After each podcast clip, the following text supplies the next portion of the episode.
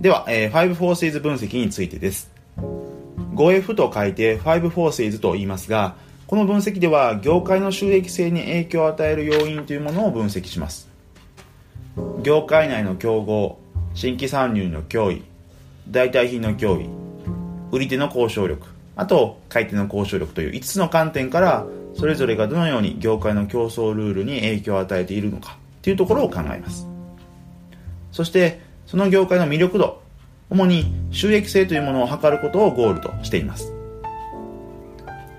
ビジネスの戦略を立てる際のポイントというのは、まあ、企業とそれを取り巻く環境との関係性を見ることにあります。ですが、まあ、業界内の競争状況だけを見ていると、業界全体の構造的な側面を見落としがちです。で、企業の収益性というものは、業界内での競争力のみで決まるわけではなくて、業界そのものの収益性にも影響を受けます。で、その業界の収益性というものは、業界の構造によって規定されます。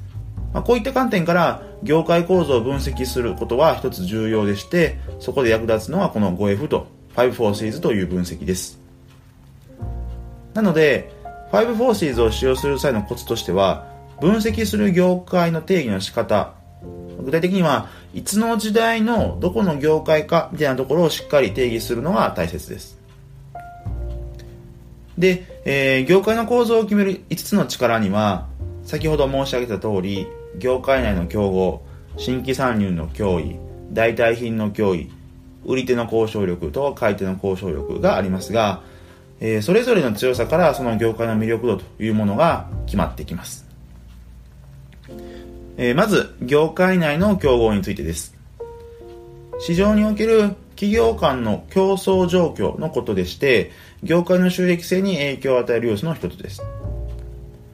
その業界における同業他社との競争の激しさというものを指してまして、通常河川化が進んでいる業界であれば競争は穏やかです。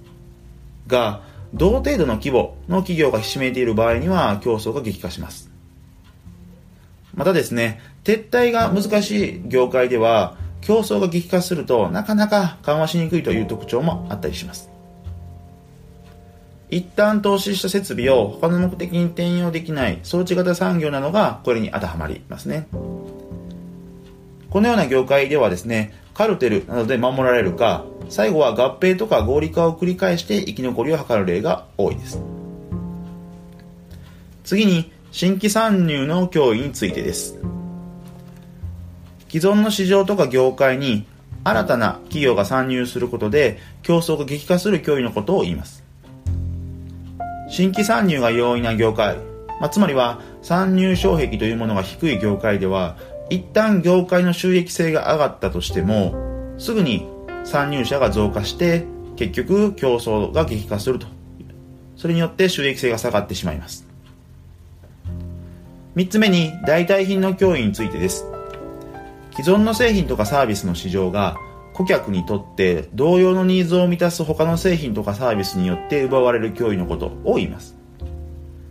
ある業界の製品とかサービスに対して、より費用対効果の高い代替品が出現すると、市場が奪われて、その結果、収益性が低下します。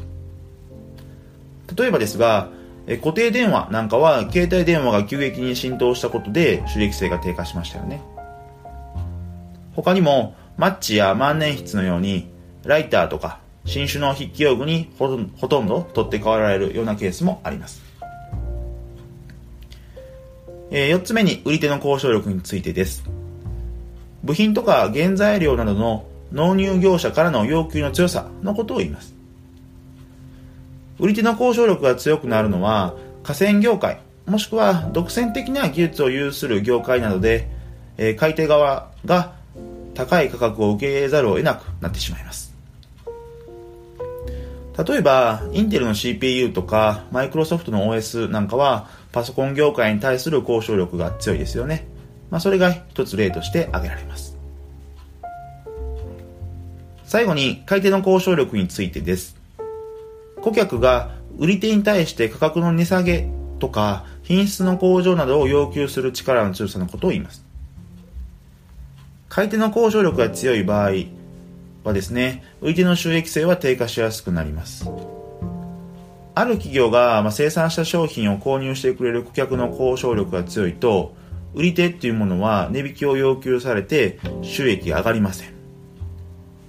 一般的に、えー、強い購買力を持ったプレイヤーに対して販売を行っている企業は大きな収益を上げることが難しい傾向にあります。この交渉力というものは価格の弾力性ブランド力あと認知度とか代替品スイッチングコストなどで買い手にとっての選択肢が小さいことですとかあと買い手の数の少なさ、まあ、つまりは売り手にとっての選択肢の少なさなどによって左右されます。以上が5 forces 分析とは何かということと考える際のポイントでした。本日はここまでとしたいと思います。ありがとうございました。